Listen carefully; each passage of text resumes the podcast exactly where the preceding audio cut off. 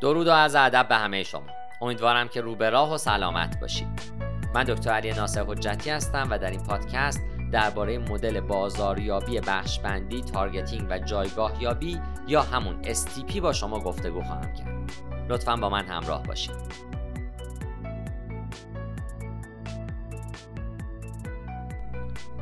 مدل بازاریابی اس تی پی شامل سگمنتیشن یا بخشبندی، تارگتینگ و پوزیشنینگ یا جایگاه یابی و رویکرد راهبردی آشنایی در بازاریابی مدرنه.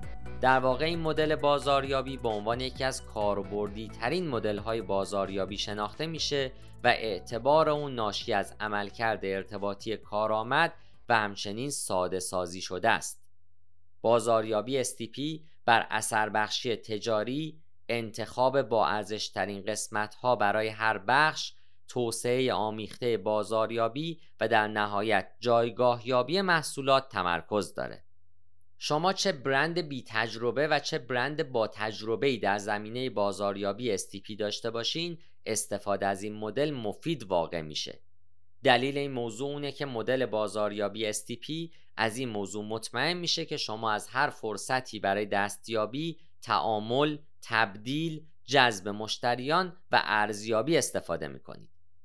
مدل بازاریابی اس تی پی نقش مهمی در برنامه‌ریزی ارتباطات بازاریابی داره به دلیل اینکه به بازاریاب‌ها کمک میکنه تا در گام اول پیشنهادات پیش روی خودشون رو اولویت بندی بکنن و سپس انواع پیام‌های شخصی و مرتبط رو برای تعامل با مخاطبان هدف توسعه بدن و ارائه بکنن.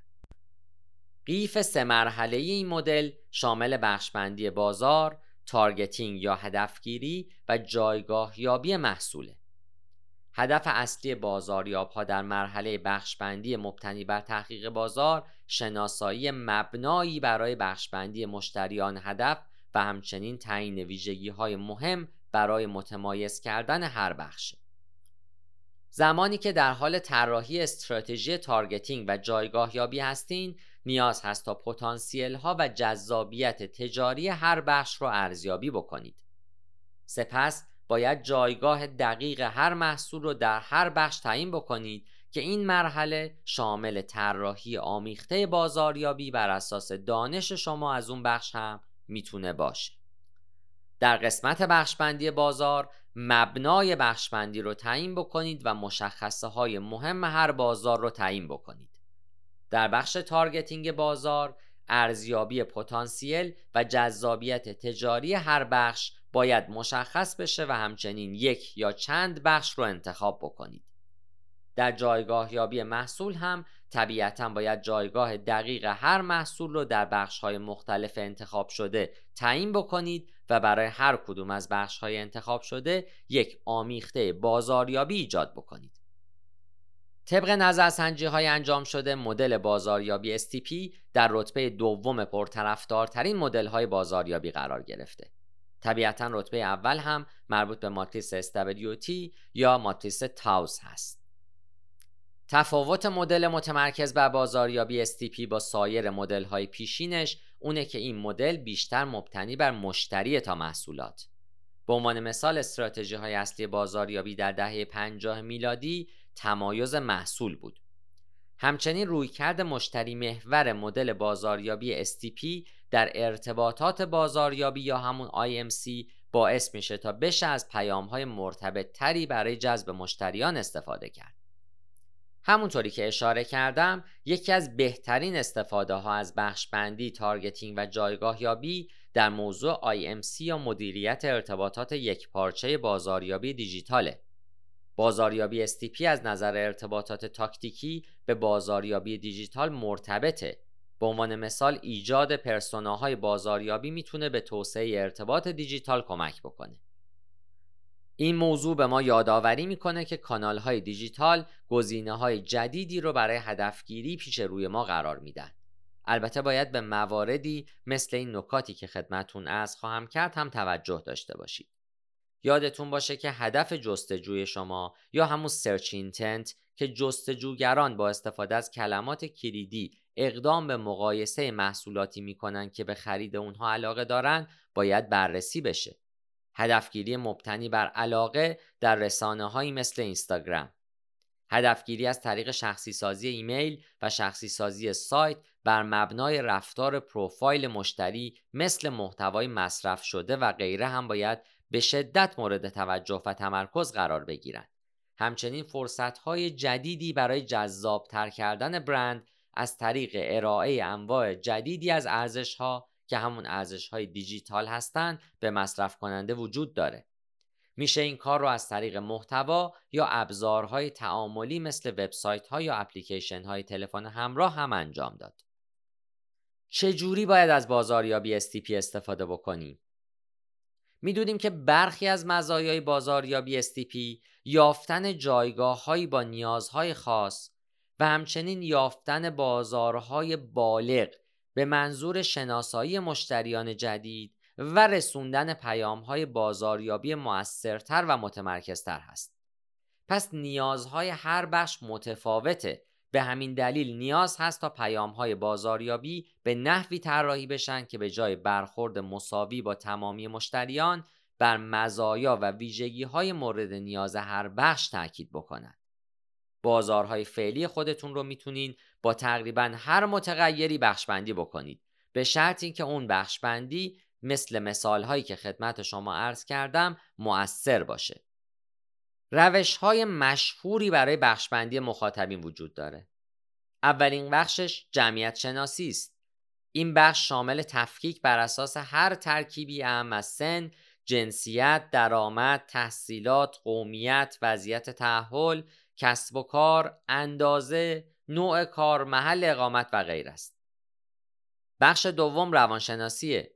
این بخش به شخصیت و احساسات بر اساس رفتارهای خرید مرتبطه، مثل مواردی که برای انتخاب‌ها، نگرش‌ها، سبک زندگی، سرگرمی‌ها، ریسک گریزی یا ریسک پذیری، شخصیت و ویژگی‌های رهبری باید مورد تحلیل قرار بگیره. بخشبندی جمعیت شناسی به شما میگه که مشتریان شما چه کسانی هستند، اما بخشبندی روانشناختی به شما میگه که چرا مشتریان شما خرید میکنن. برای اون که بتونید پروفایل روانشناختی مشتریان معمولی خودتون رو تکمیل بکنید، میتونید از چندین روش استفاده بکنید. یکی از این روش ها مصاحبه ها هست.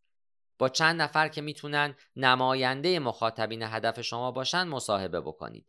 با انجام مصاحبه های دقیق و عمیق میتونید داده های کیفی مفیدتری رو جمع آوری بکنید که به شما نشون میده که مشتریان هدفتون واقعا به چه چیزهایی نیاز دارن. عیب این شیوه اونه که اجرای اون معمولا دشوار و گرونه. همچنین مصاحبه با نمونه‌های خیلی کوچیک هم نمیتونه همواره به معنای اون باشه که اون نمونه‌ها نماینده مخاطبین هدف شما هستن. ولی میتونید از نظرسنجی‌ها هم استفاده بکنید. با اجرای نظرسنجی‌ها میتونید به مخاطبین بیشتری نسبت به مصاحبه‌ها دست پیدا بکنید. معمولا در این شیوه رسیدن به نتایج خردمندانه‌تر کار دشواریه. از داده های مشتری هم میشه کمک گرفت. ممکنه در مواردی مثل داشتن بیزینسی بر مبنای تجارت الکترونیک و همچنین بررسی روند و سابقه خرید مشتریان بتونید اطلاعاتی درباره اون چیزی که اونها به دنبال خرید اون هستن به دست بیارید و اونها رو تشخیص بدین. در واقع شما میتونید با استفاده از این داده ها لیستی ایجاد بکنید که به شما نشون میده که مشتریان هدف به چه محصولاتی علاقه‌مند هستند و چه چیزی باعث میشه تا اونها خرید بکنن. به عنوان مثال، آیا ارائه پیشنهادهای دارای تخفیف باعث افزایش میل اونها به خرید کردن میشه؟ پس از این ماجراها به سراغ بخش بعدی خواهیم رفت، شیوه زندگی. این بخش به سرگرمی‌ها، عادت‌ها، تعطیلات و سایر فعالیت‌های غیرکاری اشاره می‌کنه و کسب و کارهایی مثل مجلات آنلاین و آفلاین افرادی رو که دارای سرگرمی‌های خاصی هستن رو هدف قرار میدن. برخی از سرگرمی‌ها مثل فوتبال تثبیت شده و بزرگه و هدف قرار دادن اونها نسبتاً آسونه. با این وجود کسب و کارهایی وجود دارن که با هدف قرار دادن سرگرمی‌های کوچکتر تونستن به موفقیت‌های بزرگی دست پیدا بکنن. گام بعد اعتقادها و ارزش‌هاست. این بخش به باورها و ارزش‌های مذهبی، سیاسی، فرهنگی و ملی اشاره داره. انجام تحقیقات جمعیت شناختی هم میتونه منجر به تفکر خارج از چارچوب و کشف فرصت‌های جدید بازاریابی بشه. پس از اون به سراغ مراحل زندگی میریم. این بخش شامل معیارهای زمانی زندگی افراد در مراحل مختلفه. به عنوان مثال، برخی از تعطیلات فقط برای برخی از افرادی که سن و سال خاصی دارند، به عنوان مثال کهنسال هستند، در دسترس هست. طبیعتاً باید به فاکتورهای جغرافیایی هم توجه لازم انجام بشه. این بخش بر اساس کشور، منطقه، ناحیه، منطقه شهر یا روستایی، تراکم جمعیت یا حتی آب و هوا عمل میکنه. رفتار هم به شدت در این بخش باید مورد توجه قرار بگیره. این بخش به ماهیت خرید، وفاداری به برند، سطح استفاده، مزایای مورد نظر، کانال‌های توزیع مورد استفاده و همچنین واکنش به عوامل بازاریابی اشاره داره. یکی از مهمترین مزایایی که غالب افراد موجود در محیط بی تو بی به دنبال اون هستن، سرعت تحویل محصول و خدماته. پس از این ماجرا به سراغ سود خواهیم رفت. یادتون باشه که سود شامل استفاده و رضایت مصرف کننده است. ممکن هست خیلی از برندها محصولات مشابهی رو با سایر شرکت‌ها ارائه بدن، اما اکثراً مشتریان دوست دارن که این قبیل محصولات رو از اونها تهیه بکنن، به دلیل اینکه اونها از بسته‌بندی خاص یا شرایط فیزیکی بسته‌بندی ویژه یا رفتاری خاص بهره‌مند هستند. حالا وقت اون رسیده که به سراغ موضوع بسیار مهم و جدی هدفگیری بازار بریم. فهرستی که خدمتون عرض خواهم کرد به مواردی اشاره میکنه که برای ارزیابی پتانسیل و جذابیت هر بخش مورد نیازه. اندازه شاخص: بازار شما باید به اندازه کافی بزرگ باشه تا بخشبندی قابل توجیه باشه. تفاوت: باید بین بخش‌ها تفاوت‌های قابل اندازه‌گیری وجود داشته باشه. پول: سود پیشبینی شده باید بیشتر از هزینه‌های برنامه‌های اضافی بازاریابی و سایر تغییرات باشه. قابل دسترس: هر کدوم از بخش‌ها باید برای تیم شما قابل دسترس باشه و بتونن پیام‌های بازاریابی شما رو دریافت بکنن. تمرکز بر مزایای مختلف: بخش‌های مختلف باید مزایای مختلفی هم داشته باشن. پس از اینکه سگمنتیشن و تارگتینگ رو بررسی کردیم، حالا وقت اون رسیده که به سراغ جایگاه یابی محصول یا پوزیشنینگ بریم. آخرین عنصر فرایند اس تی پی نقشه‌های جایگاه یابی هستند. برای اون که این قسمت به خوبی کار بکنه، به دو متغیر برای نشون دادن نمای کلی بازار نیاز خواهید داشت. میتونین با نقشه برداری کردن از رقبا بر اساس عوامل کلیدی تعیین کننده خرید اقدام به گسترش شرایط بازار خودتون بکنید و بازار رو بازتر بکنید. برنامه‌ریزی‌های عملیاتی داشته باشید که با استفاده از نقشه جایگاه یابی محصول برای تجزیه و تحلیل موقعیت فعلی خودتون در بازار و شناسایی فرصت‌ها استفاده بکنید. یادتون باشه که این نقشه‌ها به شما نشون میدن که چجوری میتونید از این ابزارها برای شناسایی شکاف‌های موجود در بازار استفاده بکنید. لیست کامل این نقشه‌ها در وبسایت زوپا وجود داره که در صورت تمایل میتونید اونها رو مشاهده بفرمایید. در استراتژی بازاریابی اس تی پی باید به چه نکاتی توجه داشته باشین؟ از این موضوع مطمئن بشین که بازار به اندازه کافی بزرگه و میشه به راحتی با مشتریان تماس گرفت. به منظور اطمینان از این موضوع که روی کرد شما ارزش بیشتری به تجربه مشتری اضافه میکنه، از تحقیقات بازار هم استفاده بکنید. و همچنین با توجه به پیچیده تر شدن فناوری های بازاریابی، نیازه تا به تحولات مرتبط با محصول و خدمات خودتون توجه بکنید. من در این پادکست تلاش کردم تا به شیوه بسیار ساده‌ای در مورد مدل اس تی پی با شما گفتگو بکنم. پادکست ها و مقالات بسیار زیادی در زمینه اس تی پی در سایت زوپا وجود داره که در صورت تمایل میتونید اونها رو بشنوید و ببینید و اطلاعات خودتون رو در خصوص این مدل بسیار مهم بازاریابی بیشتر بکنید.